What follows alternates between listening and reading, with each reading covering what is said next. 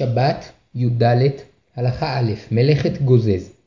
מלאכת גוזז היא מלאכה המנתקת דברים הגדלים על הגוף, כדוגמת שערות, ציפורניים, יבלות עור, יבלות ועור מדולדל, אבל החותך בגוף עצמו, תוך הוצאת דם, עובר על מלאכת חובל.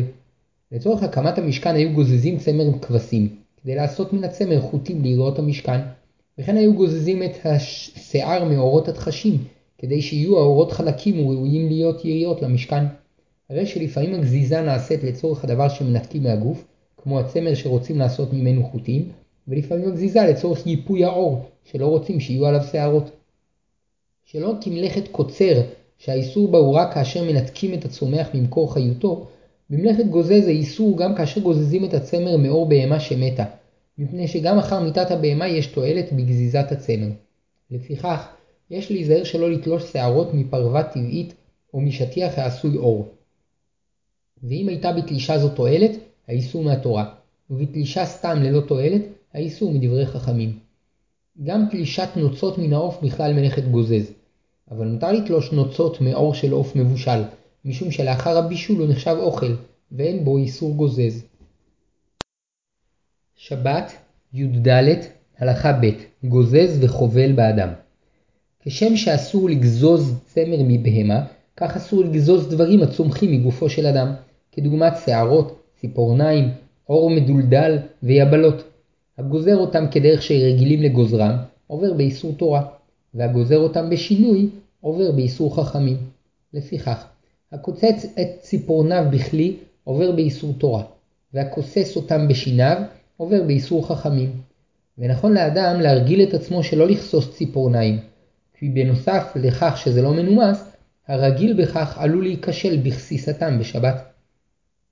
וכן אסור לקצוץ יבלת, אם הייתה לחה וקצץ אותה בכלי, עבר באיסור תורה, ואם קצץ אותה בשינוי בשיניו או בידו, עבר באיסור חכמים. ואם היבלת התייבשה והיא עומדת להתפורר מעצמה, גם אם קצץ אותה בכלי, עבר באיסור חכמים. וכן אסור לגרד בגוף ולנתק ממנו עור שמתחיל להתקלף. וכן אסור לנתק את העור שמתקלף בשפתיים יבשות, ואפילו על ידי השיניים אסור לנתקו. אבל מותר להסיר קשקשים שחיבורם לעור רופף ביותר, ובקלות הם נושרים. ציפורן שנחתכה רובה, אם היא גורמת צער, מותר לתלוש אותה ביד או בשיניים. שהואיל ונחתכה רובה, הרי היא נחשבת כתלושה, והאיסור לנתקה מדברי חכמים בלבד, ובמקום צער, התירו חכמים להסירה בשינוי. אסור לאדם לגרד בפצעו באופן שיצא ממנו דם, משום שהוא חובל בעצמו, ואף שהמגרד אינו מעוניין בהוצאת הדם, מכל מקום איסור חכמים יש בזה. וכן אסור לצחצח שיניים כאשר קרוב לוודאי שיצא דם מחניכיו, וכן אסור למצוץ דם היוצא מהשיניים. מותר להוציא קוץ שנתקע בבשר, ובלבד שייזהר שלא להוציא דם, ואם הקוץ גורם לצער, מותר להוציאו גם כשברור שיצא דם, משום שהוצאת הדם במצב כזה אסורה מדברי חכמים, ובמקום צער שכזה לא גזרו חכמים. מותר להסיר גלד של פצע שהתייבש ובעת הוצאתו לא יצא דם, ואין בזה איסור גוזז, מפני שהגלד לא גדל מן הגוף, אלא הוא דם שיצא מן הפצע והתייבש. שבת, י"ד, הלכה ג' סירוק שיער וסידור צמות. אסור לסרק שערות בשבת, משום שבעת הסירוק נתלשות שערות, ויש תועלת בכך, משום שבאופן טבעי, בכל יום נושרות מן הראש עשרות שערות, וכל אדם מעדיף שהשערות ששורשן נחלש ייתלשו בעת הסירוק, ולא ינשרו במהלך היום, ויפגמו בסידור השיער וניקיון בגדיו. וכיוון שאסור להסתרק, המסרק הוא מוקצה ואסור לטלטלו. אבל הרוצה לסדר מעט את שערו, רשאי להשתמש לשם כך במברשת מיוחדת ששערותיה רכות, או שיש רווח גדול בין שיניה, באופן שיש סיכוי סביר שלא ייתלשו שערות. ואז, גם אם במקרה ייתלשו שערות, אין בזה איסור, הואיל וכוונתו אינה לתלוש שערות, וגם אין הכרח שפעולתו תגרום לתלישתן, ומברשת כזו אינה מוקצה, וכדי שלא ייראה כאילו הוא משתמש במברשת אסורה, טוב לייחד אותה לשבת. מותר לאדם לחכך בשערות ראשו וזקנו בנחת, וכן מותר להעביר בהן את אצבעותיו כדי לסדרן, וכן להוציא לכלוך שדבק בהן, ובתנאי שיקפיד שלא לתלוש שערות. וגם פעולה שיש ספק אם תגרום לתלישת שערות, מותר לעשות, הואיל ואינו מתכוון לתלוש שערות. ומי שרגיל להתעסק בשערות זקנו באופן שבדרך כלל גורם לתלישת שיער, צריך להימנע מזה בשבת. אסרו חכמים לאישה לעשות צמא בשערה, מפני שכליאתה דומה למלאכת בונה, וכן אסור לפרק את הצמא, כי פירוקה דומה למלאכת סותר. מותר לאסוף את השיער בגומי, כי אין בזה יציר, יצירת מבנה, וכן מותר לעשות בידיים שביל באמצע השיער, אבל אסור לעשות זאת על ידי מברשת או מסרק, משום שזה גורם לתלישת שערות. וכן אסור לקלוע צמא בפאה נוכרית, משום שזה דומה למלאכת אורג, וכן אסור לסותרה, משום בוצע, שזו המלאכה שמפרקת את ההריג. נכון שלא לסרק שערות של פאה נוכרית, אבל מותר להחליק את שערותיה בעזרת מברשת רכה שלא תתלוש שערות. ואם שיער הפאה יסתבך עד שאי אפשר לצאת בה, אסור לסדרו ביד משום מכה בפטיש. אסור מדברי חכמים לעשות סלסולים בשיער, וכן אסור לגברים לסלסל את פאות ראשם, משום שזה דומה למלאכת בונה. וכן אסור לפרק את הסלסולים משום סותר, אבל אם היו הפאות מסולסלות, מותר להמשיך לסלסלן ביד, למרות שזה עשוי לחזק את הסלסולים, מפני שאין יוצרים בהן מבנה חדש. וכן אסור להעמיד את הססרוקת או השיער על ידי ספרי או שמן, משום שזה דומה למלאכת בונה, ואסור לעשות זאת גם בפאה נוכרית, אבל מותר לאישה להתיז על שערה וגופה מי בושם. שבת י"ד הלכה ד' איפור הפנים אחת מל"ט מלאכות האסורות בשבת היא מלאכת צובע. מהתורה אסור לצבוע בצבע שמתקיים זמן רב על דבר שהצביעה מתקיימת בו זמן רב. וחכמים הוסיפו ואסור גם צביעה בצבע שאינו מתקיים, וגם צביעה על דבר שהצבע אינו מתקיים בו זמן רב, כדוגמת נשים שמתאפרות וצובעות את עורן לזמן קצר. לפיכך, אסור לצבוע סביב העיניים במעט כחול, וכן אסור לצבוע את הלחיים באדמונית. וכן אסור לצבוע את השפתיים באודן או בשפתון שקוף שנותן לשפתיים ברק. וכן אסור לשים לקה על הציפורניים, ואפילו אם היא שקופה, כי גם הברק נחשב צבע. אמנם האיסור הוא להתאפר, אבל להסיר את האיפור מותר על ידי מים או צמר גפן. אבל אין להשתמש בצמר גפן שספוג במים, משום איסור סחיטה. וכן אסור למרוח שכבה של מייקאפ על הפנים. ואיסור זה חמור מסתם איפור, כי בנוסף לכך שיש בזה איסור צובע מדברי חכמים, יש בזה גם איסור תורה של ממרח, כי זו משחה שממרחים ממנה שכבה על הפנים כדי להחליק את הקמטים.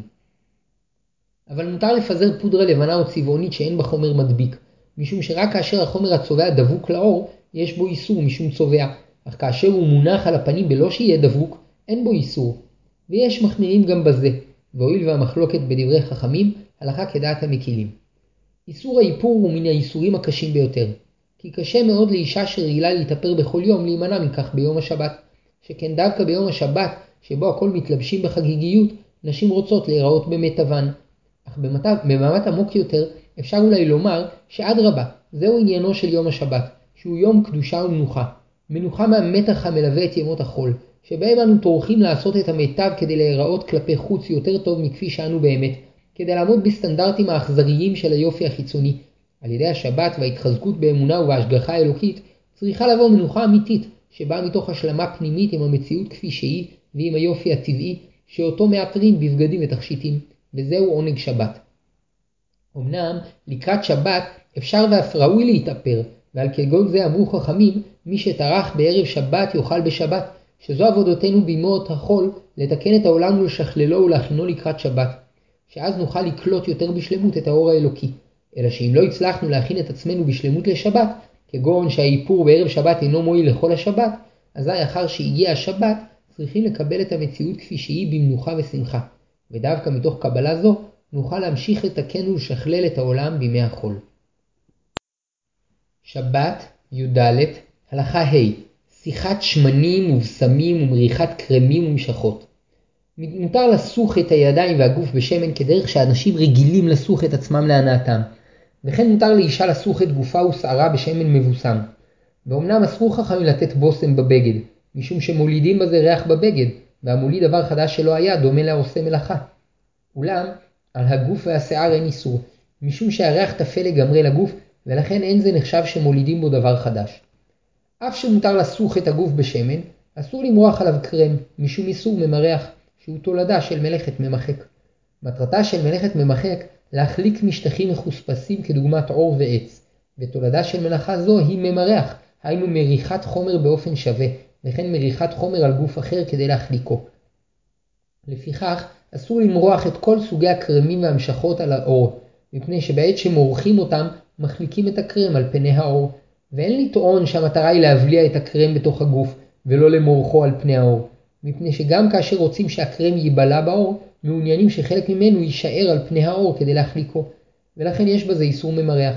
אבל אם הקרם נוזלי, היינו שכאשר יניחו אותו על משטח יתפשט, אין בו איסור ממרח, ומותר לסוך בו את הגוף. מותר לסוך את הגוף בנוזל שנועד להרחקת יתושים, אבל אם החומר לדחיית יתושים מוקשה, אסור למורחו על הגוף, משום איסור ממרח. אסור למי שסובל ממיחושים לסוך בשמן שנועד לרפואה, וגם לאדם בריא אסור לסוך בשמן רפואי להנאתו, שכן גזרו חכמים שלא לעשות בשבת דברים של רפואה, אבל אם המיחושים גורמים צער ממשי, מותר לסוך את הגוף בשמן רפואי, ואם הוא שמן שגם בריאים משתמשים בו, הואיל ואין ניכר שמשתמשים בו לרפואה, מותר גם למי שסובל לסוך בו את גופו. דין עיסוי מקצועי וחובבני יבואר להלן. שבת, י"ד, הלכה ו', סבון נוזלי וקשה ושימוש במגבונים. מותר לרחוץ ידיים בסבון נוזלי, אבל בסבון קשה או סמיך נוהגים להחמיר. שני טעמים לדבר. האחד, שהשימוש בסבון קשה או סמיך נראה כעין ממחק, שהרי בעת השימוש בסבון הקשה מחליקים את פניו, ובעת השימוש בסבון סמיך מורחים אותו על היד והגוף. הטעם השני, שהשימוש בסבון נראה כהולדה של דבר חדש, שהסבון הקשה או הסמיך הופך להיות נוזלי כמים. ואף שמעיקר הדין לדעת הרבה פוסקים אין בזה איסור, כי אין שום כוונה להחליק את הסבון, ומה שיורד מהסבון מתבטא למים ואינו נראה כנולד, מכל מקום, כיוון שיש בזה דמיון לממרח ומוליד, נהגו רוב ישראל להחמיר לא להשתמש בסבון קשה וסמיך. ובשעת הצורך אפשר להקל בסבון סמיך, סוגים של שמפו, והנוהגים להקל בסבון קשה, יש להם על מי לסמוך. סבון סמיך, שאם מניחים אותו על משטח יתפשט לצדדים, נחשב כנוזלי, ולכל הדעות מותר להשתמש בו, וגם כשיש ספק אם הוא נחשב סמיך או נוזלי, אפשר להקל. מותר להשתמש במגבונים לחים קטנים וגדולים לצורך ניקוי תינוק ומקומות מלוכלכים שבגוף, ולצורך ניקוי שולחן ומרצפות. ואומנם יש מחמירים, משום שלדעתם השימוש במגבון כרוך בסחיטה, שבעת הניגוב לוחצים על המגבון והלחות נסחטת ויוצאת מתוכו, ויש מזה תועלת לצורך הניקוי. אולם העיקר כדעת המתירים, שכן המגמה בשימוש במגבונים להסתייע בלחות שעל פניהם כדי לנקות היטב, אבל אין מעוניינים לסחוט את המגבון כדי להרטיב את המקום שמנגבים, שאם היו רוצים להרטיבו, היה אפשר לשטפו במים. בכל זמן שהלחות נשארת על המגבון, אין היא נסחטת ונפרדת ממנו, ואין בזה איסור.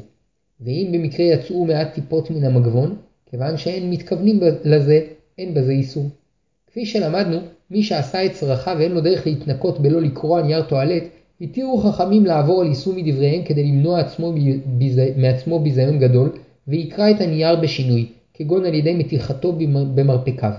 וכן מותר בשעת הצורך להרטיב את נייר הטואלט במים כדי להיטיב את הניקיון, ובתנאי שלא יתכוון לסחוט מים מהנייר, אלא רק להיעזר ברטיבות שעליו. שבת, י"ד, הלכה ז' צחצוח שיניים ומשחת שיניים. מותר לצחצח שיניים בשבת כדי לנקותן ולהסיר ריח רע, וכן מותר להשתמש במי פה כדי לתת בפה ריח טוב. ואומנם יש שאסרו לצחצח שיניים בשבת, מפני שחששו לאיסור סחיטה במברשת, ולהוצאת דם מהחניכיים, ולשבירת קסמים במברשת. אולם העיקר להלכה שמותר לכתחילה לצחצח שיניים במברשת, ורק במקרה שקרוב לוודאי שהצחצוח יוריד דם, אסור לצחצח שיניים. נכון שלא להשתמש במשחת שיניים, כשם שאין משתמשים בסבון, ובשעת הצורך אפשר להקל. מותר לשטוף את המברשת במים אחר הצחצוח כפי שנוהגים תמיד, וגם אם אין מתכוונים להשתמש במברשת עוד פעם בשבת, אין שטיפתה נחשבת הכנה מקודש לחול, משום מפני שזו פעולה שגרתית שרגילים לעשותה תמיד ואין בה טורח. ועוד, שהסרת הלכלוך מהמברשת היא גם צורך שבת, שהשהיית המברשת בלכלוכה גורמת לתחושת גועל. מותר לחצוץ שיניים בקיסם, וכשאין קיסם מותר להשתמש בגפרור, ואומנם הגפרור מוקצה כדין כל כלי שמלאכתו לאיסור, אבל לצורך שימוש בגופו מותר לטלטל אותו. אלא שכמובן צריך לזכור שאסור לחדד את הגפרור לצורך זה, ואיסור זה הוא מהתורה. מותר להדביק בעזרת אבקה שיניים תותבות לחניכיים, שהואיל והדבקה זו נועדה לזמן קצר, אין בה איסור. שבת, י"ד, הלכה ח' רחצה בשבת. גזרו חכמים שלא לרחוץ את הגוף במים חמים בשבת, משום שהיו אנשים שמרוב להיטותם להתרחץ בחמים, חטאו וחיממו את המים בשבת ועברו על איסור הבעלה ובישול, וכשהוכיחו אותם, טענו שמים אלה חוממו מערב שבת. לפיכך גזרו חכמים שלא לרחוץ את הגוף גם במים שהתחממו בערב שבת בהיתר. אבל את מיעוט הגוף מותר לרחוץ בחמים, שכל זמן שנמנעים מלרחוץ את רוב הגוף, אין להוטים כל כך לחמם את המים, ואין לחשוש שייכשלו באיסור. וגם כאשר רוחצים כל איבר בנפרד, אסור לרחוץ את רוב הגוף במים. כבר למדנו שמותר להשתמש במים החמים שנמצאים בדוד החשמלי, בתנאי שאין גורמים בזה לבישול מים נוספים. וכן למדנו שלדעת רבים מותר להשתמש במים שהתחממו בשבת בדוד שמש, ואם כן, מותר לרחוץ בהם את הפנים והידיים וכן את מיעוט הגוף, אבל את רוב הגוף אסור לרחוץ, משום גזירת חכמים. והאיסור לרחוץ את הגוף הוא דווקא במים חמים, אבל במים קרים או פושרים שחומם נמוך מחום הגוף, כ-36.5 מעלות צלזיוס, מותר לרחוץ את כל הגוף. ואומנם יש מחמירים גם בפושרים, אבל כיוון שיסוד האיסור מדברי חכמים, בשעת הצורך אפשר לסמוך על המקילים.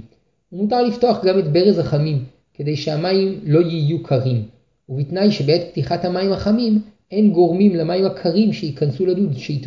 שייכנסו לדוד, שיתבשלו. עוד צריך לדעת שהאיסור לרחוץ את הגוף במים חמים הוא דווקא במי... במצב רגיל, אבל למי שמצטער מאוד ממניעת הרחצה בחמים, מותר לרחוץ את כל גופו בחמים שהתחממו בערב שבת או בדוד שמש. המתרחץ צריך להיזהר שלא לסחוט את השיער בידיים.